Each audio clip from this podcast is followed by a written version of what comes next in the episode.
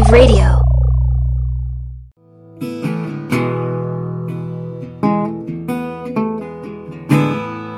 You are listening to Texas History Lessons, a slow walk through Texas history made in Texas by a Texan for everyone everywhere. If you have any questions or comments, feel free to email the show at texashistorylessons at gmail.com. Welcome to Texas History Lessons. I am Michael, and thanks again for joining me as I take a look back at a specific month in Texas history for this month in Texas history. And this particular month, we're looking at March. I hope everybody's enjoying taking the, these little time travel from one year to another in a particular month. And I've enjoyed seeing some of the little strings that kind of connected the history of Texas through different months over the decades. I hope y'all have enjoyed that too. But so here we are for March. March, of course, as most of you know, is named for the Roman god of war, Mars. And originally it was the first month of the year until January and February became the first and second months around 450 BCE. And it was the month for war when military campaigns halted by the cold of winter would be resumed as the earth began to warm. And as we're going to see, war would also play a large part in the history of Texas during the many marches over the years. Now, March is also Women's History Month. It's Irish American Heritage Month. It's National Celery Month and it's National Frozen Food Month, among many, many other observances that people like to observe, some more serious than others. March 8th is International Women's Day, celebrating the achievements of women and the progress made towards women's rights. March 9th is International Fanny Pack Day. Um, Hope you enjoy that one if, if you observe that. Uh, the 10th is Harriet Tubman Day.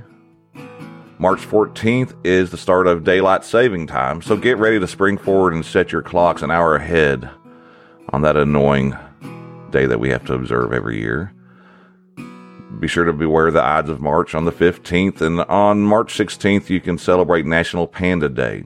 It's also the birthday of Benito Juarez, a Zapotec who was born in 1806, and he served as the 26th president of Mexico, and he was Mexico's first indigenous president.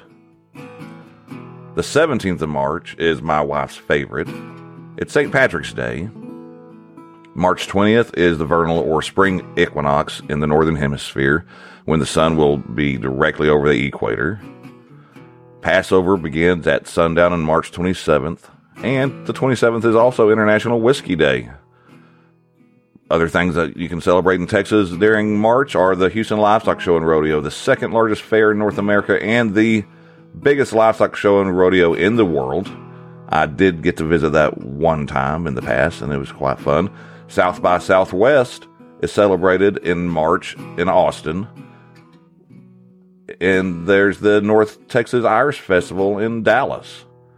And in South Texas, you can attend Border Fest, a cultural and music festival celebrating the Texas Rio Grande Valley's diverse cultures. And of course, most people get excited in March because March of 1836 was when Texas declared its independence. We'll hit on those important dates of 1836, but there are several other important things that have happened in the marches of other years. So let's take a look at some of those. Back in 1721, on March 20th, an expedition led by the governor of Coahuila y Tejas, the Marquis de San Miguel de Aguayo, crossed the Rio Grande. Now, in reality, there is nothing significant about crossing the Rio Grande, but as Texans, we like to point to the Rio Grande as our border. So even the Handbook of Texas says that's when they enter Texas. We'll see later on that there's quite a bit of dispute about the land between uh, Rio Grande and the Nueces River to the north. Um, Mexico always asserted that the Nueces was the southern border of Tejas. And I've been in some interesting discussions online, especially on Twitter, with people that they still assert that that's the southern border of Texas. More power to them. So the Marquis whose full name is Jose de Azlor y Verto de Vera. Sorry if I didn't say that quite right, but I'm working on it. Traveled under the directive of the Viceroy of New Spain to reassert Spain's control in the part of Texas by reoccupying the East Texas missions and presidios that had been abandoned during the French invasion of 1719. The expedition was very successful, and France never again challenged Spain's claim. At the time when the Marquis went up into Texas, there was only one Presidio and two missions in the area. By the time he left, there were four Presidios and ten missions. And he also had influence on the colonization in Texas because he recommended the settlement of 400 families between San Antonio and the East Texas missions. And out of this came the arrival of the Canary Islanders to San Antonio or Béxar. Several years later, on March 16th, 1758, an extremely large party of Comanches and other allied North Texas bands, called in general Norteños, launched an attack on Mission Santa Cruz de San Saba. The mission had been established the previous year on the San Saba River northwest of San Antonio near present day Menard. I always get confused and think it's at the town of San Saba. It's not. It's actually near a town called Menard. And its purpose was to convert the Apaches. Now, we're going to look a lot closer to this very soon once we get into Spain in Texas, the Spanish Texas period, and the reasons for the missions and the reasons sometimes the native populations would invite the Spaniards to establish missions. The Comanches, though, did not approve of the mission's presence in their territory. They'd been fighting the Apaches for decades, pushing them farther and farther south to gain control of the plains hunting grounds. And in the attack, they killed two priests and six others and burned the stockade. This led to a Spanish retaliation effort that ended in a defeat at the Wichita Val- villages on the Red River in present day Montague County near a little community called Spanish Fort because when people moved in there, they thought there had been a Spanish fort there. Hadn't been. It had been a Wichita village, and there had been French traders there as well. The northern tribes soundly defeated the Spanish army, and war with the Comanche would be a constant for decades. Not for just for the Spanish. We'll see an episode that happened in the 1800s that led to decades and decades worth of war with the Comanches against the Anglo Texans. Now, I'm going to take this opportunity to take a short break and thank Age of Radio for hosting Texas History Lessons, and we'll be right back. More bloodshed occurred at a battle called the Battle of Rosillo Creek, also known as the Battle of Salado. This occurred on March 29, 1813. Now, this was during the Mexican War of Independence, and coinciding with that was something you've probably heard of the Gutierrez Magee filibustering campaign against Spain that came with a lot of people from United States territory. Now, this side of this battle is on a prairie about nine miles southeast of San Antonio near the confluence of Rosillo and Salado Creeks, hence the different names for the battle. On one side was the Republican Army of the North, had about 600, 900 men, and it was led by Jose Bernardo Gutierrez de Lara, the Gutierrez in the name of the Gutierrez Magee filibustering campaign. And also leading the army was a gentleman named Samuel Kemper. Now, they were fighting against a Spanish Royalist army, a larger army of 900 to 1,500 men, led by Manuel Maria de Salcedo, the Spanish governor of Tejas, and Simon de Herrera, the Spanish governor of Nuevo Leon. The battle was very bloody, but it was also very brief. In about an hour, the Republican Army of the North killed 100 to 330 of their opponents, captured almost all of their arms and ammunition, six cannons, 1,500 horses and mules, and the Republican Army supposedly lost only six men. Now, following the battle, San Antonio was captured and the Republic of Texas was created. Wait, what? No. 1836, Republic of Texas. Well, the pen, independence had been declared before. Republic of Texas was declared after this battle and after the capture of San Antonio, but it was very short lived. And it ended in something that we'll take a look at later in the bloodiest battle ever fought on Texas soil. Can you name what it is? It's the Battle of Medina. It occurred in 1813 also, and quite surprisingly to some, there was a young lieutenant in the army there whose name was Antonio Lopez de Santa Anna. We're going to be hearing quite a bit more about him in this episode. Now, Spain maintained control for a few more years over Mexico and its state of Texas. And on March 27, 1817, Antonio Maria Martinez was appointed the last Spanish governor of Texas.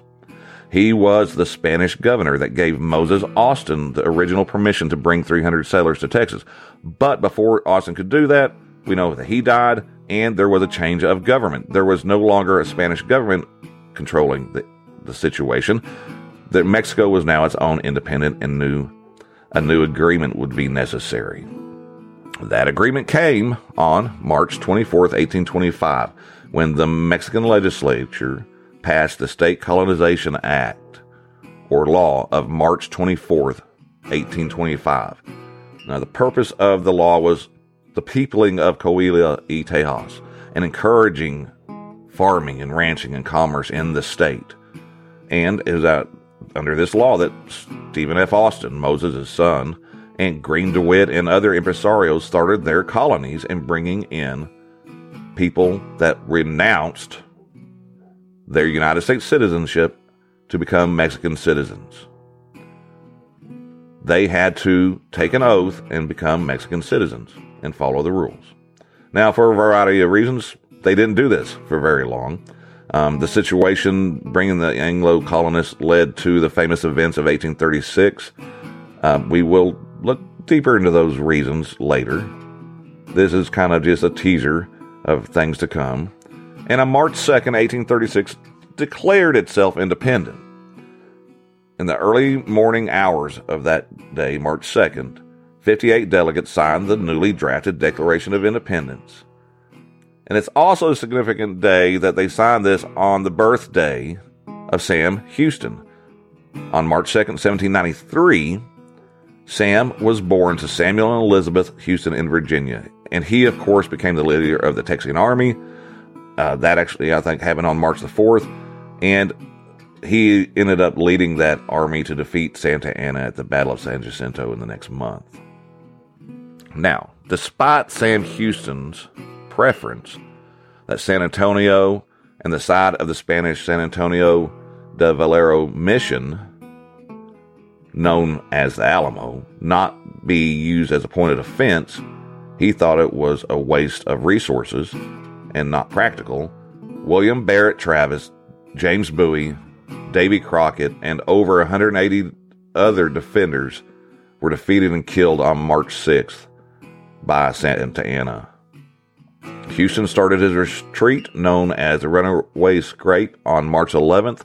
The Mexican forces defeated Texas insurgents at the March 12th Battle of Refugio, or Refugio, at at and at the March 19th Battle of Coleto, where Colonel James Fannin surrendered on March the 20th, and then on March 27th, 1836, under orders from Santa Anna, at least 342 Texian rebels that had been under the command of Fannin, who Santa Anna labeled perfidious foreigners, and because they were traitors, not soldiers, they were executed and their bodies were left unburied. Eventually, we do know, though, of course, Sam Houston did defeat Santa Anna, and a new Republic of Texas secured an uneasy independence. I quoted a historian, international historian, that alluded to the Republic period as something as where they, it was very successful. In all sincerity and honesty, it really wasn't an easy period for Texas. Had a number of issues during that entire time. Um, among the multiple issues, Indian relations was a really big problem. Some, like Sam Houston, preferred a friendlier, more conciliatory, working together approach. And others, and he had lots of opponents on this issue, others just supported violence and genocide if necessary. And so, when another group of leaders that didn't agree with Houston were in control of the Republic, on March 19th, 1840, in San Antonio, Texas, Republic of Texas soldiers killed about 30 Penateka Comanche leaders and warriors. They also killed five women and children. The event is known as the Council House Fight. Others remember it as the Council House Massacre. It was a very devastating event for the Comanches, and all the hatred that they had for the Spanish transferred immediately to the Texans. And the Comanche Wars would continue for over 30 years. And the reason they were there is they had they had shown up in San Antonio having promised to bring in captives. Well, they brought in one girl. And the Texans insisted that they bring in more. Well, they these particular bands said, "Well, this is all we have." And part of it we're going to see a lot of misunderstanding between the way the Comanches did things and the way the Texans did things led to a lot of the problems because one Comanche leader did not control every group of Comanches throughout the state. As we've seen looking back at the indigenous populations, a lot of the first peoples had a very democratic, is that the right term? I'm going to use it, way of looking at things, so much so that if they didn't want to do something, you didn't have to do something. Now, that was not the case in every society, but I'm being very broad. But that's kind of the way the situation was with the Comanches at this time. There was just no one person that could give an order. Um, so, for the next 30 years, Comanche wars with Texans would continue. Mexico never accepted Texas independence. Despite the treaties that Santa Anna signed, um, there was always tension between Mexico and her rebellious daughter. On March 5th, 1842, Mexican General Rafael Vasquez and 700 men occupied San Antonio without a fight. He raised the Mexican flag and declared Mexican laws in effect. He did depart in a few days, and this was one of a number of raids and counter raids that were happening in the 1840s between Mexico and Texas. He departed on March 9th, and like I said, over the next year, Mexico kept seeking to reassert control over Texas and Texas kept trying to maintain its independence. A year later, on March 25th, 1843, 17 Texans out of a total of about 176 were executed at Salado in Tamaulipas, Mexico. They had been part of the Mier expedition, one of the last raids from Texas into this disputed area south of the Nueces. Defeated, they were supposed to march to Mexico City. Instead, they attempted a mass escape, and about 176 were recaptured. In Santa Anna, there's that gentleman again, he ordered that one out of 10 be shot. Each man drew a bean from a jar, and if they drew one that was black, that man was executed.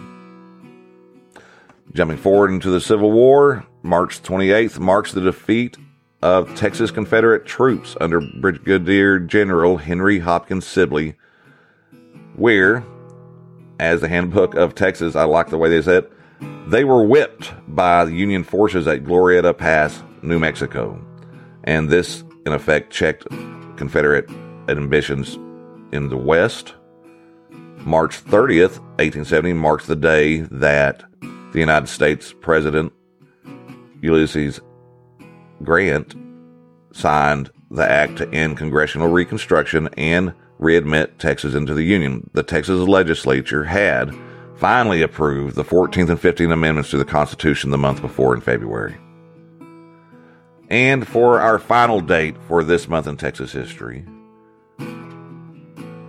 for this March, we're going to jump ahead several decades to March 18th, 1937.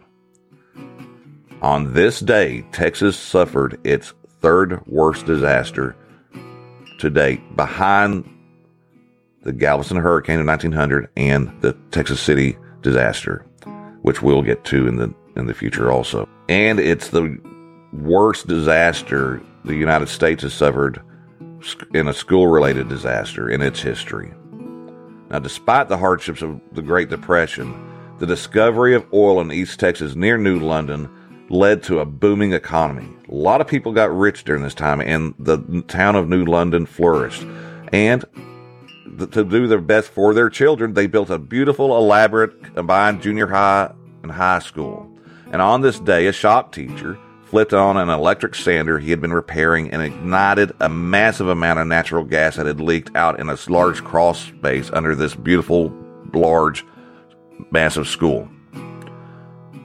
Numbers vary, but it's safe to say that almost 300 students and faculty died that day. It was a disaster that killed a generation. And I could go into more detail on this. And then guess what? I'm going to, because the next episode, I'm going to be joined by New London born Dean Vinson, and we're going to investigate what happened that day. And plus, we're going to do some side steps into other aspects of Texas history. So, thank you for listening to This Month in Texas History with me. This has been another episode of Texas History Lessons. You need to reach out to me, let me know some thoughts, suggestions, topics you might want to see considered. What significant date did I miss? Um, email Texas History Lessons at gmail.com. And we're on Twitter. And I have a website, texashistorylessons.com. And thanks for listening. Thanks to all the supporters on Patreon. Jay, Josh, Kay, Tim, and who am I forgetting there? Oh, yeah, my man Ron. Thank you. Thank you to all of you for supporting me.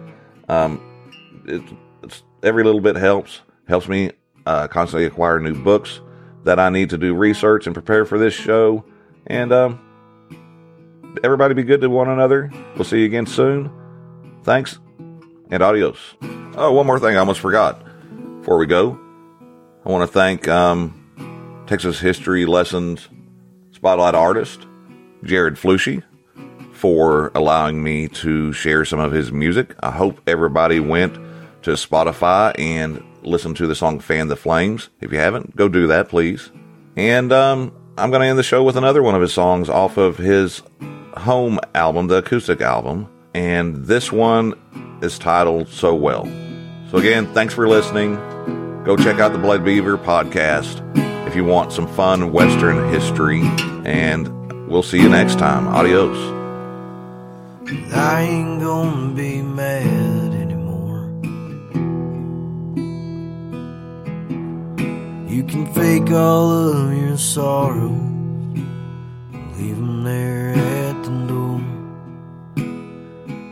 Tired of caring about things that I can't change. Take all your apologies, cash them in at the bank. Cause I've been mad as hell, carrying this grudge. Pushing on these walls I built,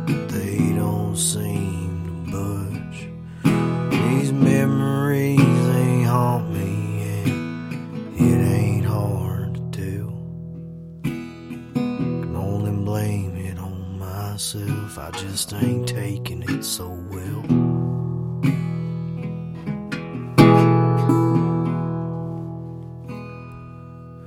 Really had a doozy of a life there, darling. Hell, three kids is a feat.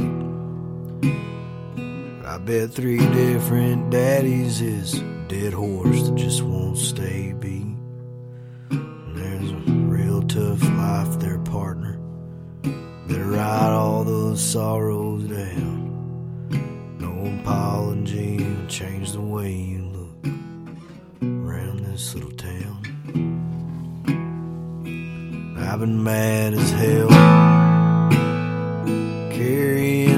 grudge, pushing on these walls I've built, but they don't seem to budge. These memories they haunt me. It ain't hard to tell. Can only blame myself,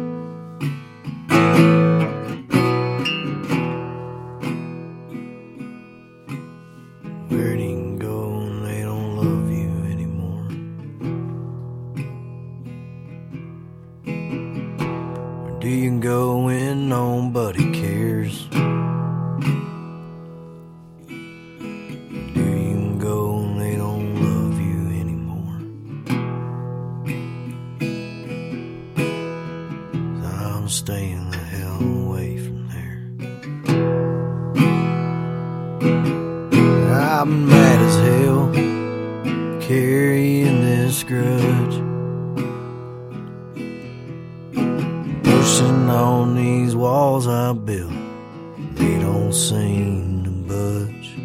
These memories, they haunt me, and it ain't hard to tell. Can only blame it on myself, I just ain't taking it so well can only blame it on myself. I just ain't taking it so well.